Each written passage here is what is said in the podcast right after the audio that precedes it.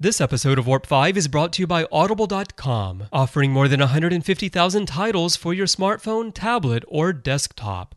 To get a free audiobook of your choice, visit audibletrial.com slash trekfm.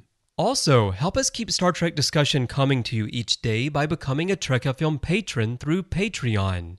Get access to exclusive content and become part of the team. You'll find all the details at patreon.com slash trekfm. That's P-A-T-R-E-O-N dot com slash trekfm.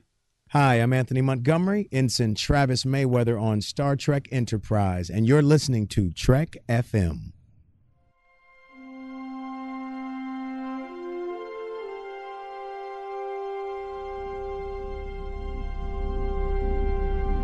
How we doing, Trip? Prepare for warp. Course laid in, sir. Request permission to get underway.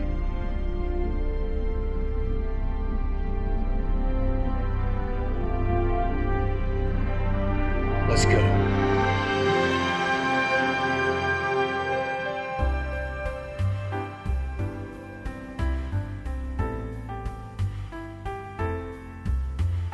Welcome, everyone, to another episode of Warp 5, Trek FM's dedicated enterprise podcast. I'm your host tonight, Will Nguyen. Norman Lao, my other co host, is actually on a Section 31 mission tonight, so I'm taking center chair responsibilities tonight. But no worries, I'm actually joined by a wonderful crew tonight. And tonight's theme is actually all about new arrivals.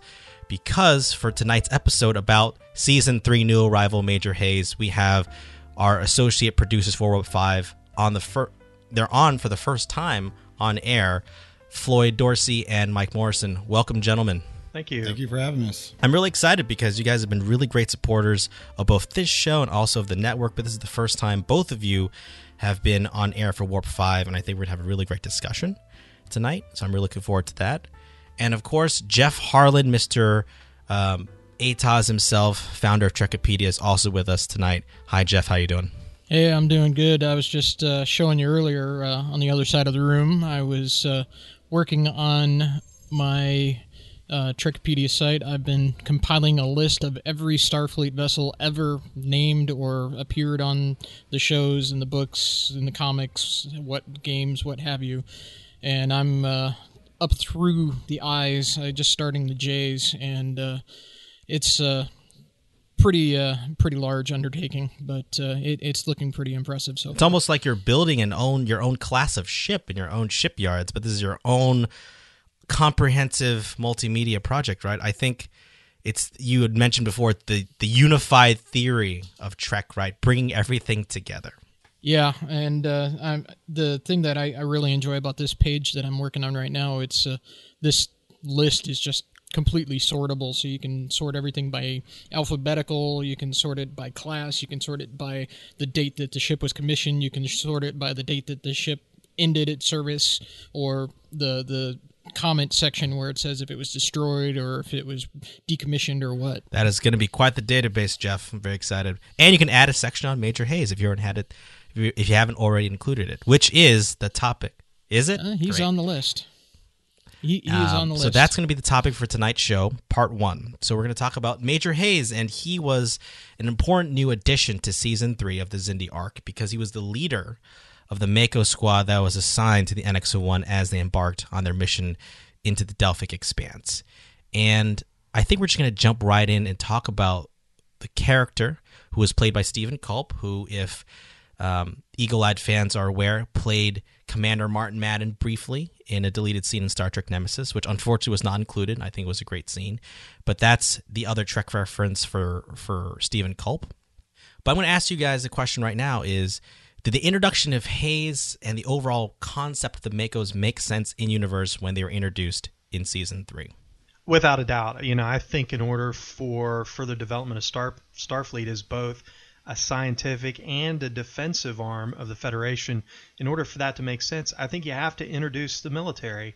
Uh, it was an ingenious idea, I think, uh, in terms of taking the first step toward integrating the military into Starfleet, uh, but also as a great little piece of story development to add that layer to the Xindi story, the Xindi arc that highlighted the real dire nature of these circumstances. I mean, who would send a group of explorers to ward off a hostile species? Why not send the MACOs? Yeah, um, I I think so. Absolutely. Uh, for my head canon, the MACO's advanced training, weaponry that just that was integrated into Starfleet security. Um, maybe even like special operations. Something you know, you've got uh, regular ship security, and then you've got special operations, and um, also I even even thinking about it. Um, one of the best Star Trek games was Elite Force and that would be perfect for MACOs. that would have been perfect for them.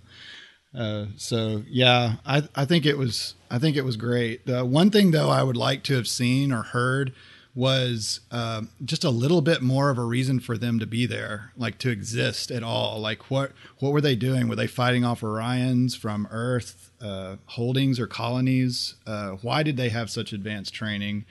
Um, but I mean, I appreciate that they were there you know, when right right from the very beginning, like on season three. So yeah, it made total sense to have them around for me as well. Um, like we've said, you know, it, they mentioned you know military um, and military uh, missions for Starfleet down the line. We saw what looked basically like Marines on Deep Space Nine a couple of times. And there was even a mention in the original series where uh, tomorrow was uh, in the episode Tomorrow's Yesterday, where Captain Kirk said that Starfleet was a combined service, which says to me that perhaps the MACOs were integrated into Starfleet at some point down the line, and then that would also further uh, go into the Deep Space Nine Marines that we saw. Um, and that also ties into all the other uh, stuff like the uh, the FASA games that had Starfleet Marines in them as well. Yeah, I can only agree with you guys. That makes a lot of sense too, in terms of introducing an introductory element to what Earth is doing. And I agree with you, Floyd. Uh, on the one hand, it makes a lot of sense what we've seen before. I was also a big fan of Elite Force. The Hazard team makes a lot of sense. That that would be the um, that would carry on the tradition of the MACOs. And you bring up a good point too, Jeff, in terms of seeing Starfleet ground forces in DS9 at the siege of AR 558 um, on Ajalon Prime. Seeing though we we see those elements, and in Final Frontier, right when they landed on uh, on Nimbus, right, you see them in khaki uniforms, wearing the blue undershirt. Clearly, another division of of ground forces, not normally and then there's and there's Colonel, Colonel West, West, uh, aka Odo, in the 23rd century. Um, but you're exactly right, uh, having a clearly non-naval rank. Um, but I think Floyd, you also bring up a really good point too, in terms of the development of the MACOs, in the sense that I wanted to see more of a, a foundation for them. It would be really interesting if they originally had the concept for the MACOs from season one, and that there was always this constant tension between Starfleet's exploratory imperatives and the MACO's military command, because um, in a very brief pass uh, in, in, in, passing, Archer mentions to uh, Admiral Forrest about have you talked to General Casey? So there's clearly uh, a flag officer equivalent to the admiral who's clearly a general in a different capacity outside of Starfleet. And it's only mentioned in passing, but it brings up a very interesting point in terms of what are their imperatives, right? Are they fighting the Orions? Are they keeping the peace on Earth, you know, after World War III?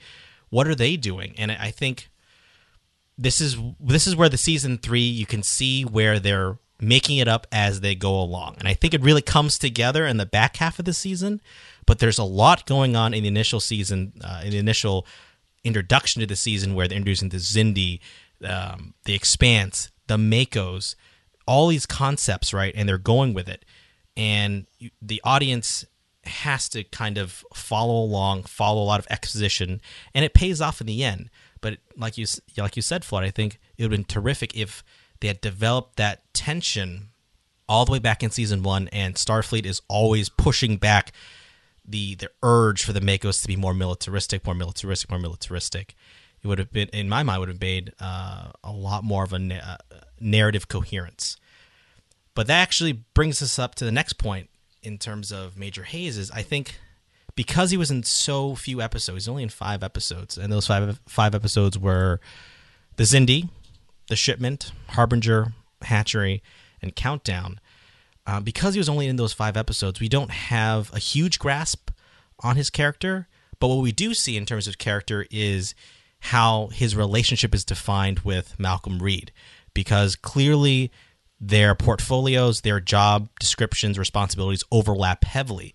And I think we know in life, people that are very similar to each other often clash because they're so similar, right? It's almost like they can't exist in the same time and space. So clearly, his clash with Malcolm Reed about um, security, about protocol, about um, who is in command, who answers to whom, I think plays a big role. So, what are you what are your thoughts on how Hayes was developed as a character vis-a-vis Malcolm Reed? Um, I I really I I took to Hayes right away. I mean, the very first scene in the episode one for season three was the Xindi. The very first scene that we see Hayes, he's sitting at the table in the mess hall with the other Xindi. Uh, Hoshi walks up. They jump to attention uh, as if I don't, you know, maybe giving her a you know respect as an officer, but also just traditional chivalry. And um, I, you know, I saw that also in Malcolm. You know, the the traditional ways, you know, coming from a military background, things like that. Um, the I I could just tell like right away, you know, like Hayes was just he was an operator. He, you know, like his his line, you know, faster we find the Xindi, the faster we can get to work. And that didn't really i mean he, he had like one mission like let's do this so i can get back to what i you know protecting mars or whatever whatever the MACOs were assigned to before they were assigned to the enterprise. And malcolm malcolm you know he i don't know he, he kind of came across as insecure you know i mean maybe they played he may have played it a little too whiny you know i mean he was head of security. Uh, me personally if it had been me in that spot, here's these guys that they're gung ho ready to go for it. Okay, as long as I set who is the who's in charge, who's the chain of command, and I'm in charge, then sure, man, I'll send you. I'll take you know I'll secure the ship and I'll put you guys on the ground. Um, but I did like the drama for the most part that it made, uh, but it it just I don't know that Reed the the way that Reed went didn't seem to kind of I don't know it didn't seem like it went with what had come before that. Well, I, and we're talking about Major Hayes and not Reed, but uh, back to Reed and, and Floyd, you make a great point. You know, I think the portrayal was a little whiny, but it spoke to the idea that Malcolm was a little insecure uh, with the introduction of of the MACOs on uh, on Enterprise. I I do think though that they did a, a decent job developing their relationship over the course of these you know these five episodes to the point that uh, in that last scene where Malcolm is uh, standing in sick bay uh, looking looking down at Hayes's lifeless body there was a sense of that uh, reality that epiphany that this guy and I were cut from the same cloth I think he realized that uh, when he took that mission of bringing Hoshi home and gave his life to do it. I think that's the moment when Reed really realized what a decent, honorable guy this was, and that they really had more in common than they than they had as far as differences. And I think um, whether he meant to do it or not, I think there was a moment there where he lamented that he didn't uh, he didn't get to know him and appreciate him more. Yeah, I, uh, I have always felt that the uh, conflict between Reed and Hayes seemed a little uh, forced to me. I mean, it just kind of came out of nowhere because I'm I'm just used to the idea that you know you got Marines that their job is anything that has to do off of the ship, and the shipboard security would be concerned with the security of the ship itself and there didn't really seem to be any room for a conflict in my eyes. But um, uh, that also again goes back to Reed's insecurity, and I think it also ties into his backstory where his family had wanted him to go into the military and all of a sudden he's got military on his ship and he kind of sees you know the road not taken and maybe that's a deeper part of where the conflict came from him uh, it's more um, you know this could have been me, but instead I'm in this position and I need to make sure that I let everyone know that I'm the one that's in charge here. and that led to a conflict that really shouldn't have happened in the first place because Hayes didn't seem to have a problem with Reed being in charge of the shipboard security at all. Yeah, I totally agree with with everything you guys said. Exactly. I think there are clear delineations here, right? Malcolm's in charge of tactical aboard the ship, but also the ship's weapons. So, you know, how the ship fights against other ships. That's completely different than what Hayes and his team does in a marine capacity, right? There really should be no um, overlapping, or there really should be no issue, right? And as professionals, you would expect them to be able to work it out, which is why Archer chewed them out so much, right? Expecting both of them to to, to work it out, especially coming from individuals who we assumed would have quote unquote the most discipline, right? Reed on his crew being the most disciplined, and Hayes obviously being the most disciplined of the MACOs. And the insecurity is a big piece of it too. And Jeff, that's a really good point about you know him coming from a family of uh, that had that had a Royal Navy pedigree, right? Maybe there was insecurity in terms of maybe he chose the lesser service of Starfleet, something that wasn't as masculine per se, that wasn't as militaristic because it was about exploration. Perhaps there was a lot of that at play. We just don't know. I think that was another thing that happened episode uh, with season three was that a lot of these elements were were introduced, and I think Stephen Culp did a really great job in terms of doing the best with what he was given. But I think this is you know is indicative of enterprise in terms of it really had the seeds of something that if they had either the time, the forethought, or the, the opportunity to to do so, they could really develop these characters because they really were beginning to establish a bench uh, of of side characters, which could have been really great characters down the road. Let alone, you know, their distinction as quote unquote side characters, not main characters. You had Forrest, you had potentially Hayes, you had Soval, you had Shran, T'Pau, these characters that could have developed into uh, so much more down the road. I think a comment that Culp himself had said was that, you know, he himself thought the character development was very sketchy. But like you said, Floyd, you know, he was a man of action. That's what Stephen Culp himself said. He's a, you know, I identified very quickly that he's just a man of action, a man of few words, and that Boy, I can a man, um, definitely a man of few words. Oh my god! right? exactly. Very. I mean, almost out of central casting for this is a very straight edge military person, right? And I think they're able. The fact they're able to do what they're able to do um, with the character, you know, I think speaks volumes to how season three ended up turning out. So when we talk about Major Hayes, and, and you guys had mentioned before his sacrifice at the very end, and that was kind of the inflection point to which he um, had a rapprochement with Reed, and I think had, um, I think people really resonated with his deaths uh, in a more surprising way than they thought they would have with a character that had relatively little screen time. Did you think that his sacrifice in Countdown, when he rescued Hoshi, do you think that was necessary? or do you think it was uh, here's it's two part question. So do you think his death was appropriately played? I think it was very sudden the, the way he kind of sacrificed him, himself when he got shot in the beam. Was it played appropriately? They could could they have played it uh, i think more dramatically. And the part two is do you think his death was necessary that was the only way that his character could have been written I think it worked as a red shirt death, um, and he was pretty much the head red shirt of the uh, the MACOs, um, and it worked in that sense. I mean, they were in a, a dangerous situation, and you know the uh, he, he, the dice just came up snake eyes for him. Um, but uh, you know, at the at at the same time, the uh, character could have gone another way. They could have ended it with him, you know, finishing off the mission and transferring off the ship at uh, the end of the season.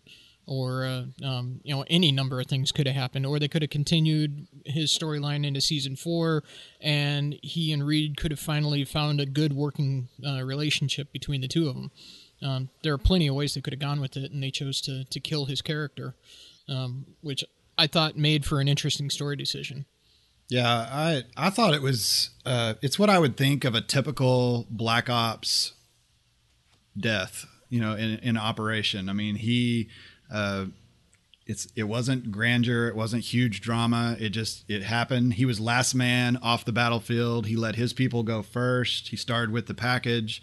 He got Hoshi off. He, he let his two uh, MACOs get off first. He was holding his ground right there. He was. I mean, uh, it kind of it reminded me when I was watching this of uh, the movie We Were Soldiers that uh, doc, it covered the it was with Mel Gibson co- covered the Battle of La, Ladrang and uh, Colonel Hal Moore that was one of the things that he said he always wanted to be the last man off the battlefield and Hayes just played that perfectly I thought it would have been nice drama wise for him not to hit or to have went ahead and survived you know maybe been wounded terribly because I think there there is a lot there's a lot of uh, a lot of drama to be seen from a leader a military leader who survives those under under their command.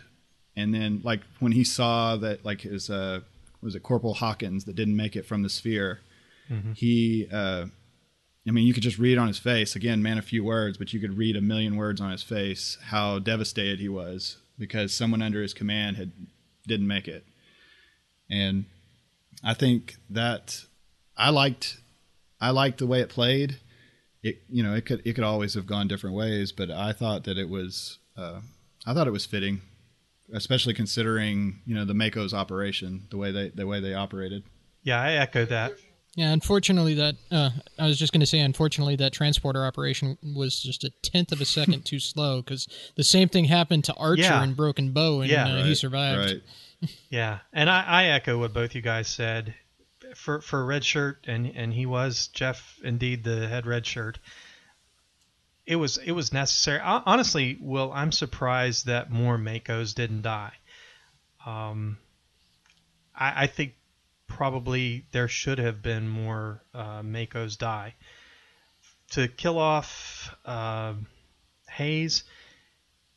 I, I I don't necessarily think it it was well played. I think it could have been more dramatic. It could have been more of a self-sacrifice, but at the same time, uh, I appreciate the fact that he was the last man on the battlefield. He held his ground. So there's something to be said for that. He, he got the, just like you said, Floyd. He got the package out of there first. So in that regard, I I, I think it was played like a true military leader. Um, in in terms of drama, it it almost seemed. Um, I won't call it a senseless death, but uh, a, a little more empty in the fact that uh, it was a tr- it was more of a of a tr- almost a transporter accident. It seemed like not to not to take away from the fact that he was shot, but it almost felt like a transporter accident, and you know to to lose him in that way, I, I think there definitely could have been uh, a great story there. I think in writing, and I think we've all kind of said it without saying it uh, writing this character, I mean, from the very beginning was a little sketchy. I mean, in the episode The Xindi, you know, th- they'd already established that they'd been in the expanse for six weeks, you know, so uh, prior to Hayes's first scene, we've already established that. And then we come to that scene in the mess hall where Hoshi sits down, the MACOs all stand up, and now we're introducing ourselves for the first time after six weeks you know, he said we familiarized ourselves with the uh, with the bridge crew. Well, we've been in here six weeks and we're just now introducing ourselves to Hoshi. So I I think that there was and and Will you've said before, and I, I heard on a previous uh, uh, Warp Five talking about you know kind of flying by the seat of their pants in terms of writing this, but missed opportunities along the way to really develop not just Major Hayes, but you know this entire MACO team. And for that matter, after Hayes was taken out, the last thing that he said to uh, to, to Malcolm was, you know, look to Cole. She knows the team. So there was another great character that we were introduced to, Amanda Cole, that we didn't really see developed. I would have liked to seen at least bring her back into season four and see the MACOs uh, even even further integrated into into Starfleet. I, I just I would have liked to have seen more development of the character. I just never felt like uh, we really got to know him that well. Yeah, and you'd think that Hoshi would have been somebody that they would have all acquainted themselves with in the first couple of days because she's the one they get the mail from. Absolutely. That's yeah, a- I've, I've, I've got to tell you, I you know, I've heard that intro about the being there for six weeks, but when I see that scene in the mess hall, I see that as like the first like two days, three days. That's just kind of how it plays. Like it's kind of a rewind, a Yeah. fast back, a fast backward, you know. Mm-hmm. And yeah, I, I honestly, I've heard it, but then when I see it, I don't actually put it there. I put it way farther back. You know, like when the first mi- uh, they haven't even left Earth yet, and that's that scene's taking place. Headcanon is a wonderful thing. Yes, yes, It really is. It's it it solves so many problems. Exactly. It yes. opens so many doors. Actually, I'm really glad you brought that up, Mike, because I actually never realized that. It's amazing. Like I feel like I rewatch. I love rewatching episodes. It, I almost feel like it's comforting in a lot of ways. But I mm-hmm. never realized that you're exactly right. They had mentioned that they were there for so long, and yet that scene is played as if you know, if, as if it was the first day. And I, I think Floyd's retcon headcanon makes a lot of sense. But I think I think everyone pretty much you know said what I I feel as well is just they really were flying by the seat of their pants, and they were really, really lucky that season three ended the way that it did. That it it actually landed more than you initially thought it was going to. But you know, it's crazy. We've talked about season three in uh, in a previous episode, but season three was also on the precipice too. They didn't even know they're going to season four. I mean, this was. I, I think that's the crazy thing is you know, during this season, they themselves are really pushed against the wall themselves. They didn't even know they're going to get an additional season. And this was even before its nominal last season. They're already under the same gun. And I think Hayes and the development of Hayes, or rather the underdevelopment of Hayes and the concept of the MACOs, um, is proof to that.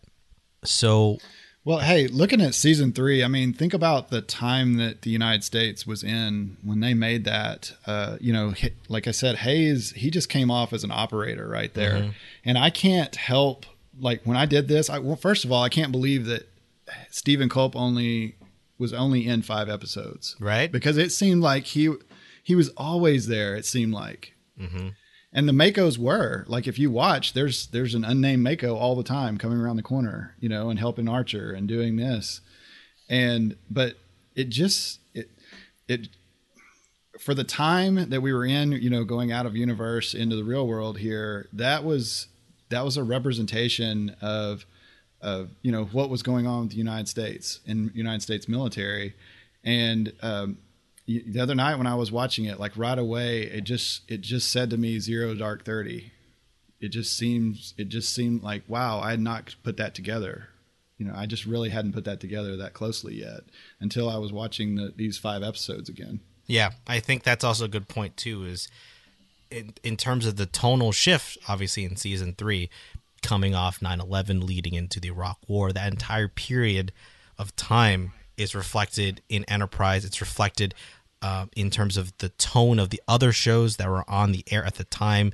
Twenty four, Battlestar Galactica, those types of shows were setting the tone, and for better and for worse, I think there are some fans, and I can see their point in terms of it being too dark. But at the same time, Star Trek has also been always reflective of the time period that it's in. So when people say, oh, it's a 9 11 allegory, are you to say that Star Trek is not supposed to address this completely, uh, this zeitgeist changing event, right? I think at the same time, you have to be able to navigate being able to stay to have a Star Trek message, but also it be relevant and topical and addressing real world concerns. And I think it ended up being that way at the end of season three. The, the the story of season three was about redemption, about reconciliation. At the very end, it wasn't just about retribution, about vengeance, because of because of what happened at the very end. So as we wrap up our, our discussion of, of Hazy, does anyone have any final thoughts? I think everyone pretty much already covered it. Um, but any other um, final thoughts in terms of, of Hayes and the MACOs? I was going to say if if he would have survived, it would have been that would have been a cool uh, spinoff series, the MACOs. You know, Hayes and the MACOs. I don't know. That sounds like a band name, but Yeah, so Hayes and the MACOs. right. But The right. Hayes team. you're That's hearing- good. You in say is in season four. They could have made references to you know other missions that they were going on or something, or they could have they could have brought them in when they had the basically the con babies, you know, or the, the those operations.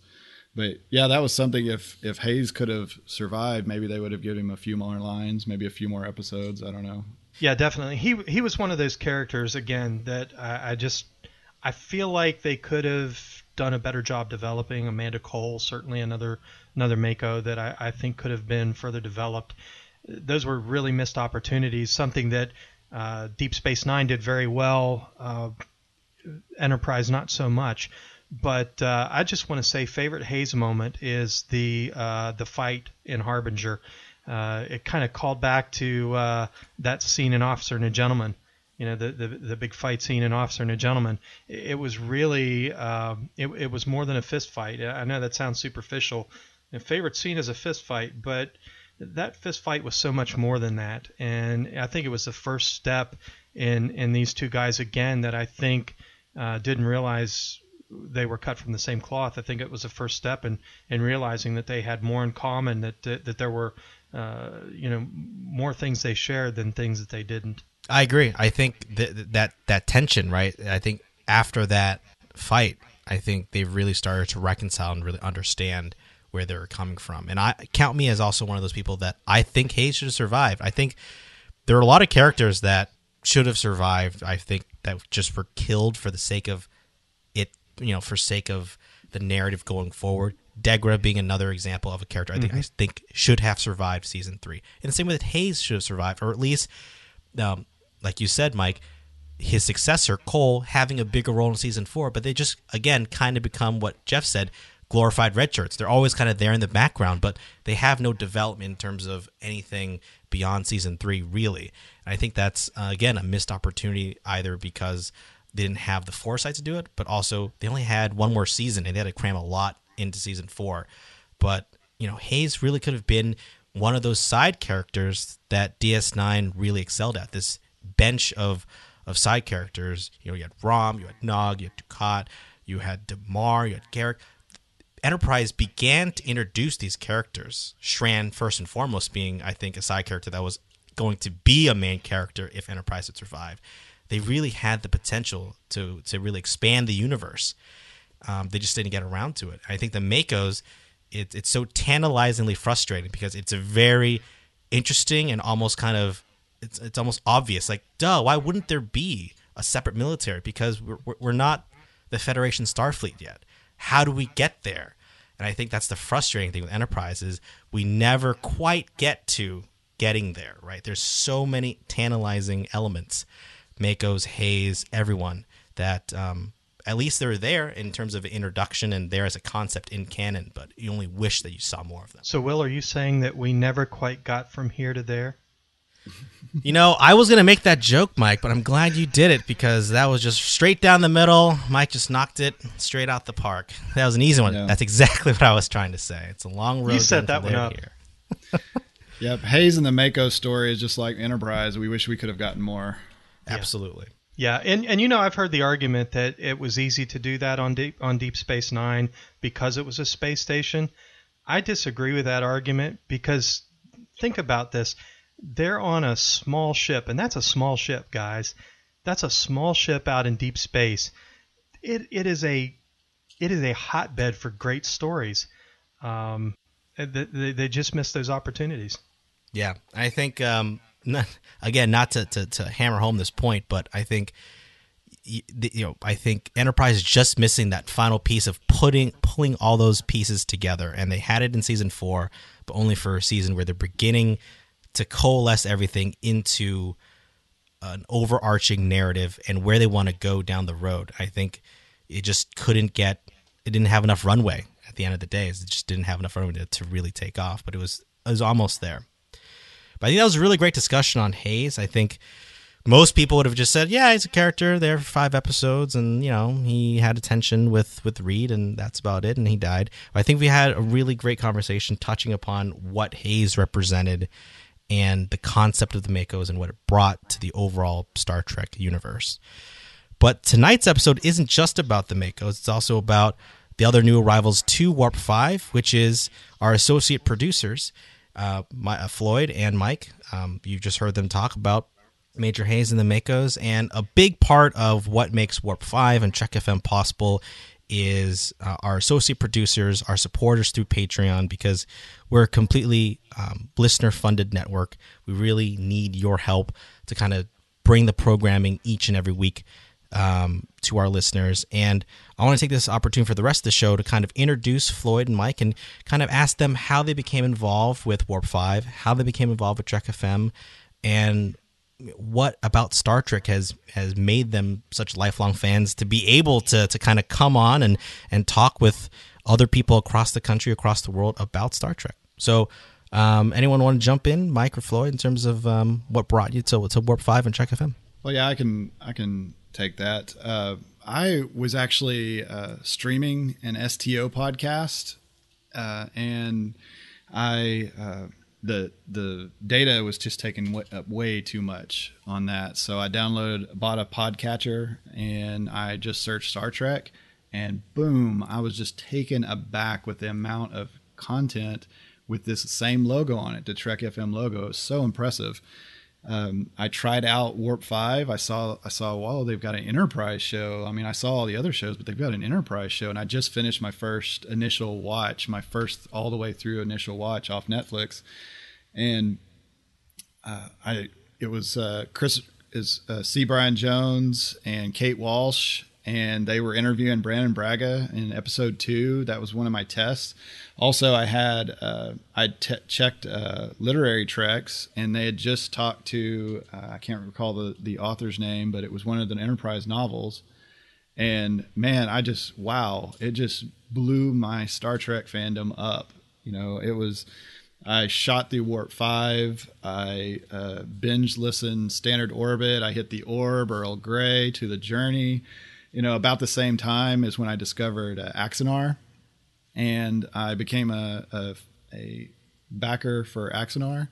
Uh, I created a Facebook account at that time, my first Facebook account, so I could access the Axanar uh, fan page and the uh, donors page. And then uh, Axanar gets a show on Trek FM, and that was also about the time that uh, Christopher Jones created the Babel Conference. So it just kind of all just exploded, all for me, all just about all at the same time. So Trek FM was single-handedly responsible for dragging you into social media, Floyd. Basically, which yes. could be a double-edged sword. So I don't know if that's either a good or bad thing, but we can take credit for that fully. So far, it's good. Babel Conference is good. It's great. Uh, Mike, how did you uh, find the network? Yeah, uh, I've been a lifelong Trek fan, going all the way back to my childhood, um, early 1970s. I, I, was born in 70, and so you know, 73, 74. I'm watching TOS reruns, uh, animated series, playing with my Mego characters uh, on the floor with my little bridge set. Just I've been a lifelong fan, and 79 when the motion picture come out I, I, don't care what anybody says that, that was a that was a masterpiece I got into Star Wars a little bit but I always came back to uh, to Star Trek and I think it was more than just the volume of content um, it's it's the stories uh, the, the, the human stories that, that they tell so well I've uh, just been a lifelong fan. So, as I was telling you guys on the other side of the room, about a year and a half ago, I made the move from West Virginia, where I had lived all but uh, four years of my entire life uh, there. I, I, went to college in, in Nashville, Tennessee, went back to West Virginia, got married, started a family. I was given an opportunity to move to Dallas, Texas uh, for my job. And so I, I lived for the first three months out of a out of a hotel, and so I did a lot of uh, Netflix binge watching, a lot of Netflix binge watching.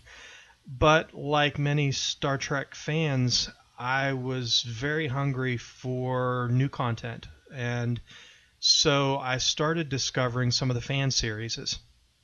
And I, have got to say, there there are some great fan series out there. So I'm doing some searching on the internet one night, just looking for. Mm, I'm like a junkie, you know, more content, more content, more. I started seeking out content, and I, am I'm, I'm searching around the internet, and I find um, a podcast uh, called Continuing Mission, and I, you know, I listened to uh, that particular podcast, which uh, at that time they were talking about uh, renegades and you know listening to a description of renegades Uh, of course, it wasn't very long uh, about that time that you know they started talking about Axanar. So I, I started discovering Warp Five, the Orb, Earl Grey, and the list goes on and on and on. And I, I, I so enjoyed listening to the point that um, Trek FM became very much a part of that new content. Even though we're talking about the old shows, it, it just it was new content, and you know, getting to know the hosts, I felt like I was part of a part of a community. I, have got to be honest, I, I've listened to some of the other uh, podcasts, but I always come back to Trek FM for the quality of the content. Uh, the the intelligent nature of the conversations, even though uh, a lot of times um, we we cut up and, and joke around on the network.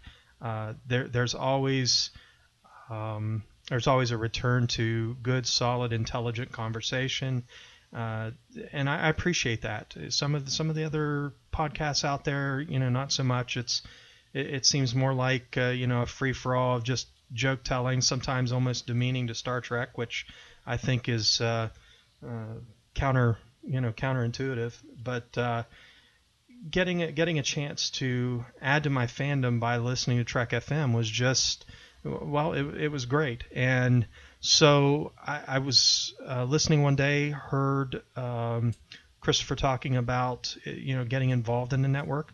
So I jumped in on Patreon first uh, first of the year uh, this past year, and of course got involved in the Babel conference. And I, have got to say, you know, Will, that uh, you all have really made Floyd and I feel like a part of the team. Uh, having the opportunity to talk about the content and and you've solicited our input. Uh, we really appreciate that. You've made us truly feel like a part of this network. And again, just enlarging that fandom uh, even more. I've had a wonderful opportunity to meet great people. Jeff, I've always enjoyed listening to you anytime you're you're on the network. Uh, you're such a wealth of knowledge, man, and uh, you know just to, just to have a chance to meet with other fans and that camaraderie that we share, being a part of the community, that, that's what it's all about. So I'm I'm proud to be a supporter of Trek FM, uh, proud to be a part of the network, and uh, really have enjoyed getting to know all of you guys. Yeah, I'll, I'll, add on what Mike just said there. I mean, I was a I was a TOS fan since I was just little little. I've talked about that on the roundtable how I got started, and um, boy, to to finally get to nail Enterprise down when when, it, when I was streaming Netflix, uh, it just seemed so close to what TOS was about. The you know going into the unknown even more than Kirk, and that was just you know, Enterprise just kind of it just caught my caught my attention. Uh, right after that, I you know I got I finally watched Deep Space Nine. I missed it. That was during my college years, and I just missed it. And boy, that just came right in there. Just it fits right in with TOS and uh, Enterprise for me. Um, but the uh, yeah, the just the actual like the treatment of the shows, as Mike has said, um, you know actually intelligently speaking about them that's this that's what i love about trek fm uh, i have tried a few of the other podcasts and it's just i don't know it just kind of gets too corny you know almost they are almost just making fun or or not talking about intelligently or just constantly making mistakes because i'm not really sure if they actually watch the shows or not that they're supposed they're talking about i'm not you know they're just always referencing the wrong things so that was something that uh, really drew me to uh, Trek FM. And then as far as like Warp Five went, um, I just I that was the very first show I tried, and I was just so impressed that there was an enterprise podcast, and not just an enterprise podcast, but an intelligent enterprise podcast. And the uh, I just wanted to make sure Trek FM continues. You know, that's one of the reasons when I saw the Patreon option uh, there there was a donation option and you could do it a little bit all along. But then when the Patreon came, I just man, Trek FM was it was my commute. It was you know like I said, I binge watched the whole library in a matter of months. And I just felt like, man, I've I've got to give back to that. I've got to support this. This is got this is a great thing. I want to see continuing on, and uh, the opportunity to be an associate producer, I just I just jumped at it. I thought this was just the greatest thing ever. I—I'd been talking to uh, to Norman uh, about it for a little bit, and I, you know, I told him what, what my goal was, and then boom, I pushed the button, and I'm so happy to be a to be a supporter of Warp Five and the entire Trek FM network. Yeah, you know, I put some thought into it uh, before I before I became a, a patron on Patreon, and I got to thinking about all the things that I subscribe to. You know, Netflix. I, I pay a subscription every month for Netflix, for Hulu. You know, I had uh, XM radio in my car to listen to, and you know, I pay these subscriptions. I get a couple magazines. I pay for those subscriptions, and here is this incredible um, database of of content out there uh, in the form of Trek FM. Uh, I, I, haven't done the math. I, I, don't know how many podcasts are, are out there altogether, but it's growing every day. We, we know that. Uh, great quality content that I can listen to uh, on my commute. Some days I, I, travel a lot for my job, so some days my commute's not so much.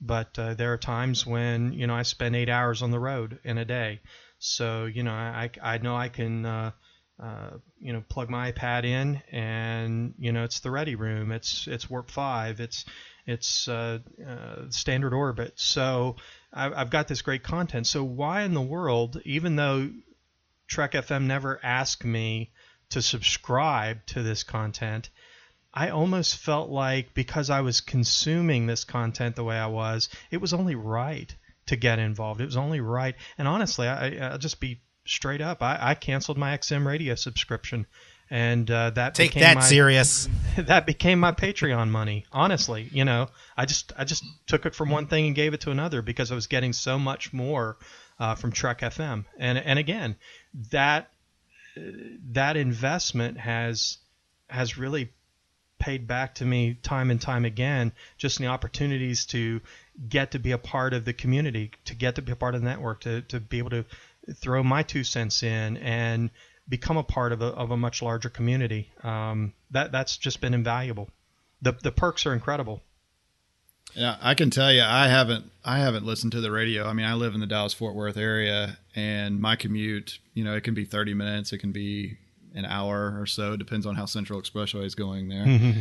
Uh, but uh, I haven't listened to the radio since April 2014, and I am extremely confident in that. I know exactly when that was. You know, I, I might even lock down the day. Floyd's like, "What's a radio? What is this right. bizarre 20th century technology you speak of? I don't know right. what this is. Why why do I have to listen to uh, anything except for Star Trek content? You know, without commercials and you know, I, gosh, man, those people in the rat race, they don't know what they're missing. FM, I don't listen to FM. I listen to Trek FM. There you go. There you go.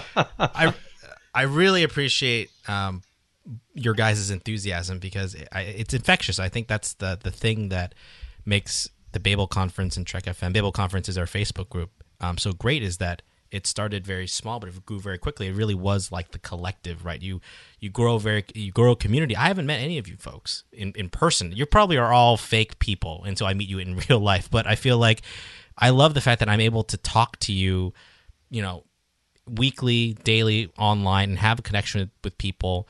But because of technology, you know, I feel like we I have a relationship with so many people that I've actually never met physically, quote unquote, in real life in the flesh, but still have these relationships, and that, I think that's what makes technology so great. And I I love the fact that you know Floyd, I think Mike too. You mentioned the you know the Enterprise podcast. I'm not sure if there is another Enterprise podcast out there, although I could be wrong. There might be another Enterprise podcast out there, um, but I think to, to my knowledge, I think Warp Five, from from my own you know exploration of the internet and my own kind of digging around there i don't think there's another solely enterprise devoted podcast. You know of course there's going to be tos podcasts. Of course there's going to be next generation podcasts and star trek in general and that talk that star trek in general that talks about enterprise from time to time but to, to my knowledge there still hasn't been a podcast devote devote itself solely to this series and a network that devotes a show to each series and to fan films and to books and to a whole host of things. And I think mm-hmm. that's the the important key. And um, we had mentioned on the other side of the room, actually, a connection to Star Trek that I think is worth mentioning. Floyd, you mentioned that that you're that you yourself are a science and math teacher or or a, a teacher of future math and science teachers. Um, could you explain more about that link? Because I think that's a perfect connection to what Star Trek is about or should be about to people in their real lives. Yes, I'm actually a, a clinical professor at the University of Texas at Dallas, and I'm a considered a master teacher in the UTeach Dallas program. Uh, and what we do is is we're in the science and math educate or math uh, school of science and math education, and we have uh, we recruit math and science majors, biology majors, biochemistry majors, neuroscience majors, uh, pure math, statistics. We recruit highly qualified students right away to be math science teachers. And so they're going to end up with their highly qualified degree, but then they also are able to uh, graduate with a teaching degree or a teaching certificate. So um, I love seeing the how talented my students are at math and science, and nearly all of them are fans of some genre. You know, whether it's Star Trek or Doctor Who. There was a huge Doctor Who uh, discussion in the workroom outside my office uh, a couple of weeks ago, and um, I just it, I love being able to know that I'm teaching future math science teachers.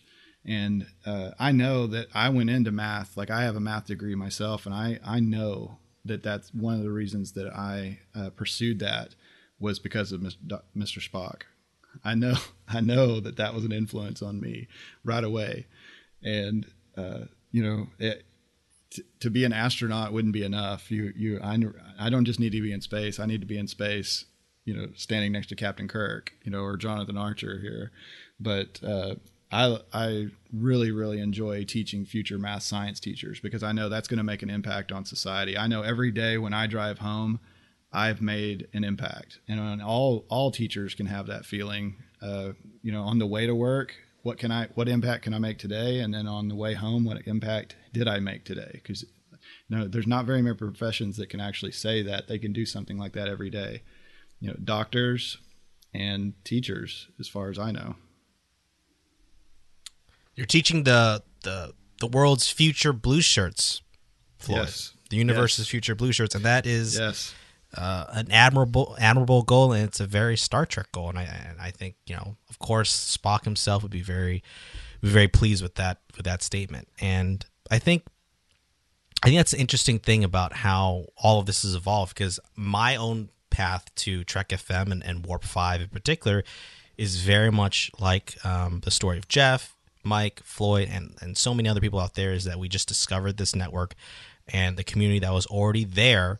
And we just uh, relied on the technologies to leverage us to actually be a community where we interact with each other. And then from there, we were able to, to, to branch out and expand our fandom. And like you mentioned before, uh, it really is a content generator and it's an incubator of of your fandom and i certainly can feel that myself. I've i've always been a star trek fan but i feel like ever since trek fm which i've only really started listening to last summer it's barely been a year which is crazy. And now mm-hmm. you know i'm a host on one of the on one of the shows on the network. It's such an incubator for your fandom. I i've always thought i was a star trek fan but only until i started listening to trek fm did i realize like wow I'm really a Star Trek fan now because I'm talking Star Trek all the time now. It's it's exponentially greater, and I think a lot of fans there's definitely demand out there because there isn't a TV series out there right now. There is a movie that's coming out next year, but it's weird. There's there's kind of this weird interregnum. There's a movie coming out, but there's not a lot of enthusiasm for it. It's kind of under the radar. The 50th is next year, but it's also kind of under the radar in a lot of ways. I think fans are really hungry for that new content and because we have content each and every week, it really is in a way making up for the space where there isn't a TV series. We're going back and discovering new angles, bringing in new fans with new perspectives, and it's really just adding to that. And for me, I'm just amazed when I think about how how quickly things have grown, how far we've gone in so in, little, in so little time, just like humanity in the 22nd century, right? So I think that's that's always a good parallel. So any other final thoughts, Jeff, Mike, Floyd, about um, t- tonight's topics about Trek FM or about uh, Major Hayes before we close up? I just thought it. I just think it's great just talking about Star Trek. Like I didn't have an outlet to start talk about Star Trek basically my whole life. My grandparents were fans. Uh, my parents knew of it, but it was just no nothing to talk about. Uh, like my friends, we didn't really talk about it. You know, it was more sports and things like that. I didn't really have anyone to talk to about Star Trek. And then, like I said, when I, I saw Trek FM and here's people actually talking intelligently about Star Trek, and then the Babel conference is just amazing. I mean, uh, the conversations that we have on there are just great. I mean, they can they can you know it can be fun, but it can also be you know serious and enlightening. I mean, you, you're seeing some of the stuff if you've been seeing for decades from a completely fresh angle. And I really applaud everyone on the Babel conference uh, you know, whether you're a regular supporter or you're just on there occasionally, uh, I encourage even if you just read the posts, just jump in there, man. That's what I did. I mean, I didn't. I, again, I didn't even have a Facebook page, and then I think one of the very first posts I ever made on Facebook was to the Enterprise Warp Five show, and I, next thing you know, I'm talking to Christopher Jones about Enterprise, and it was great. It was just it just it just completely opened up a whole new world for me. Yeah, I'm a huge boomer, and and that's why, you know, when I when I made the choice, I chose uh, to to put my support directly behind Warp Five. It's nice to be able to talk about starship design, um, secondary hull or no secondary hull on the NX-01, and not have somebody look at me like I'm an Enar. You know, it's it's nice to, to be able to have those conversations. I, I, will plug the uh, Babel conference as well. I have to say that uh, I've, I've almost never seen a conversation on the Babel conference uh, turn disrespectful.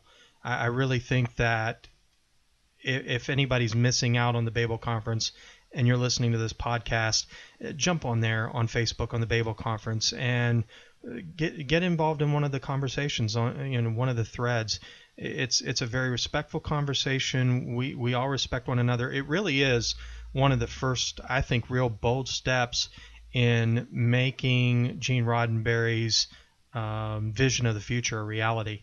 It's a bold step, and we we have a great time talking about not just Star Trek. We we talk about other fandoms. We were talking Will's current uh, fascination with the Green Lantern. Uh, we we've had uh, Star Wars conversations on there. We've had a uh, lot of Star Wars conversations of, lately. Yeah. I must a say, a lot. I feel like it's almost like whoa, the galaxies are merging. yeah, pump the brakes. Pump the brakes. Well, we're getting a lot more uh, uh, stuff coming out about the upcoming Star Wars movie than we are about the upcoming. Yeah. Don't Star get me Trek started, movie. Jeff. So Don't get me started. Natural. I think they're just waiting until after Yeah. that movie comes out. So maybe in January when the 50th anniversary actually Maybe. starts. Let's see. We'll see. That's a whole other conversation. It really is. Um, so I had a really great conversation tonight with you gentlemen. Um, but Major Hayes and the associate producers of Warp Five aren't the only things we're talking on Trek FM this week. Previously on Trek.fm, Standard Orbit. Not inner space. Inner phase. Inner space is the. That's the one where they shrink down and they like go and like fight viruses. First movie I ever saw letterboxed. Huh. I was like, why are there black bars on the top and bottom of the screen? This movie is garbage. Earl Grey. Daddy, do pets have a Nexus too? the Pexus. Kirk had a, a dog in the Nexus too, didn't he? Oh, uh, Butler. Butler. Butler is now Shadow. So we have the adventures homeward bound of Butler, Porthos, and Spot. Will they make it back to their owners in Montana? The Orb. Well, apparently, and did you find this interesting, Matthew? Apparently, the Navark reports directly to the prophets. Which is awkward because they don't always show up for meetings. So, Right. yeah, Plus, you never know what time the meeting is really going to be, right? that is true. It could have been yesterday and you might have missed it. The Ready Room. Do you think this episode would have been so popular and remain a fan favorite if the Enterprise had been overrun with zebra mussels? to the journey! It's fake intimacy. Thank you. is them trying to say Chakotay knows Janeway so well that just by fiddling her comm badge, he knows the crap's gonna hit the fan. Commentary Trek Stars. Weird is relative when you're talking about a book about a guy who taxidermies his mother, so. The 602 Club. I think you've uh, hit something here, and I've never thought of it this way, but the true savior of the galaxy. It's not Obi Wan, it's not Luke Skywalker, it's Aunt Beru. Literary Treks. Reagan's a great guy to bring up because his dad was this raging drunk, and uh, you know he had to sort of drag him in on off the porch at night because he'd come home like falling down drunk, and you know you think of, and here he was this kind of great man for the country at the time, uh, but he came from a place that was really kind of dark, but also very relatable. Women at Warp.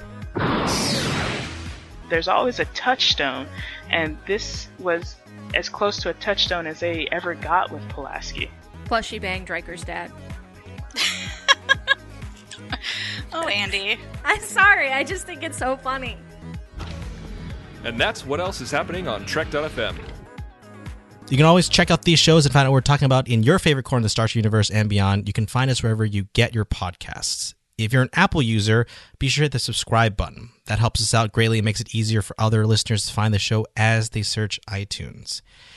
And if you like what you hear on Warp 5 or any of the Trek FM network shows, please leave us a five star rating and a review, which will help us greatly increase our visibility for new listeners.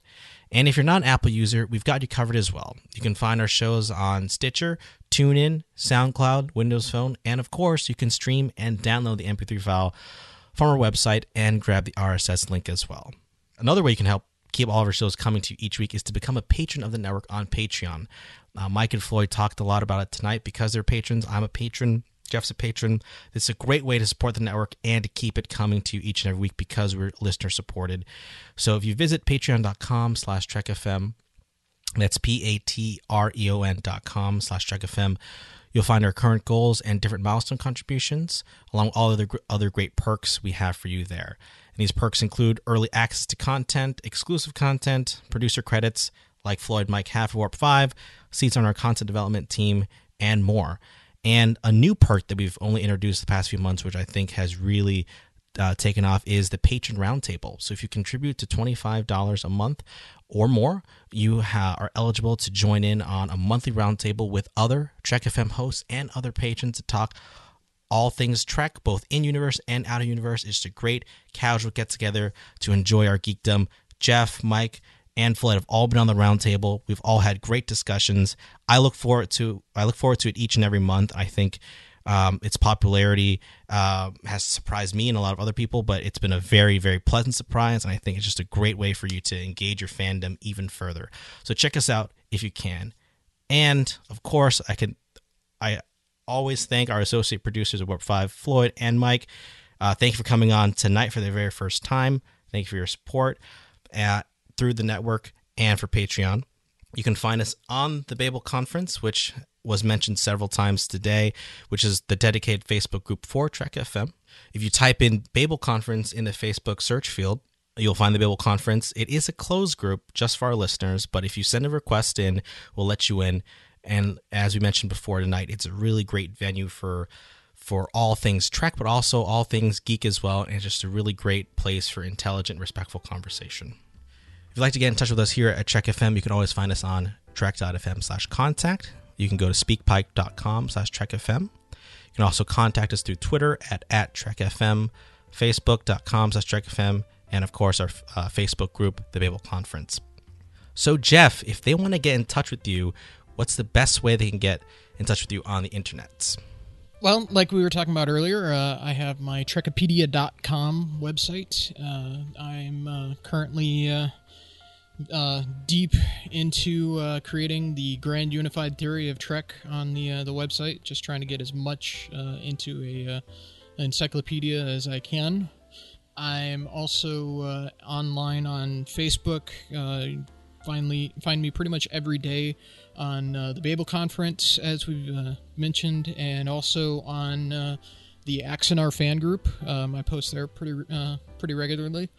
Uh, I'm also uh, have my comic books that we've talked about in the past. Uh, that's uh, bandwidthcomics.com. It's also on Facebook as well. Um, just search for Bandwidth Comics. And Floyd? Yeah, you'll uh, find me on the Babel conference. Uh, I'm if I haven't posted there daily, then I'm reading. I'm reading there daily, and it's very entertaining. Like lately, the work's been pretty hectic. But uh, I'm also you can find me in the Axanar fan group, and if you're a donor, I'm in the donor group, and I'm a proud supporter of Trek FM and Axanar. And actually, uh, Mike had mentioned earlier uh, other fan projects. Uh, I did sim- uh, something similar, and I'm just finding some great fan projects to support all all around. So um, very very proud to be a Star Trek fan right now. And Mike, I'm s- I'm excited about Pacific 201. Just throw that in there. I was just gonna say the same thing. Pacific 201 and Horizon, very excited. Yeah, indeed, indeed. Tommy's doing a great job. I've really enjoyed his updates. Uh, you can find me on Facebook, certainly, and the Babel Conference. I'm also on Twitter. My handle is at cmichael1701. Thank you, Mike. Thank you, Floyd, again for joining us tonight. You can always find me at at will underscore win. It's spelled N G U Y E N on Twitter. You can also find me on Facebook, also in the Babel Conference, uh, usually every day, posting there as well. And of course, I'm a proud supporter of the network through Patreon. I'm also a supporter of Axanar in the Axanar fan group and the donors group. Also, a big supporter of Pacific 201 and Horizon. I think those are just two fantastic fan films. And I think you can just find me anywhere where Star Trek is being talked about. So please, if you want to find out more about what Trek is talking about in the future, I'm also the content manager for the network. So if there are ideas that you want to talk about in terms of ideas or themes that we haven't touched on before, please drop me a line at Twitter, on Facebook, and the Babel Conference. More than happy to, to chat with you. So thanks for listening, everyone, and join us again next time here in the conference room for another episode of Warp 5.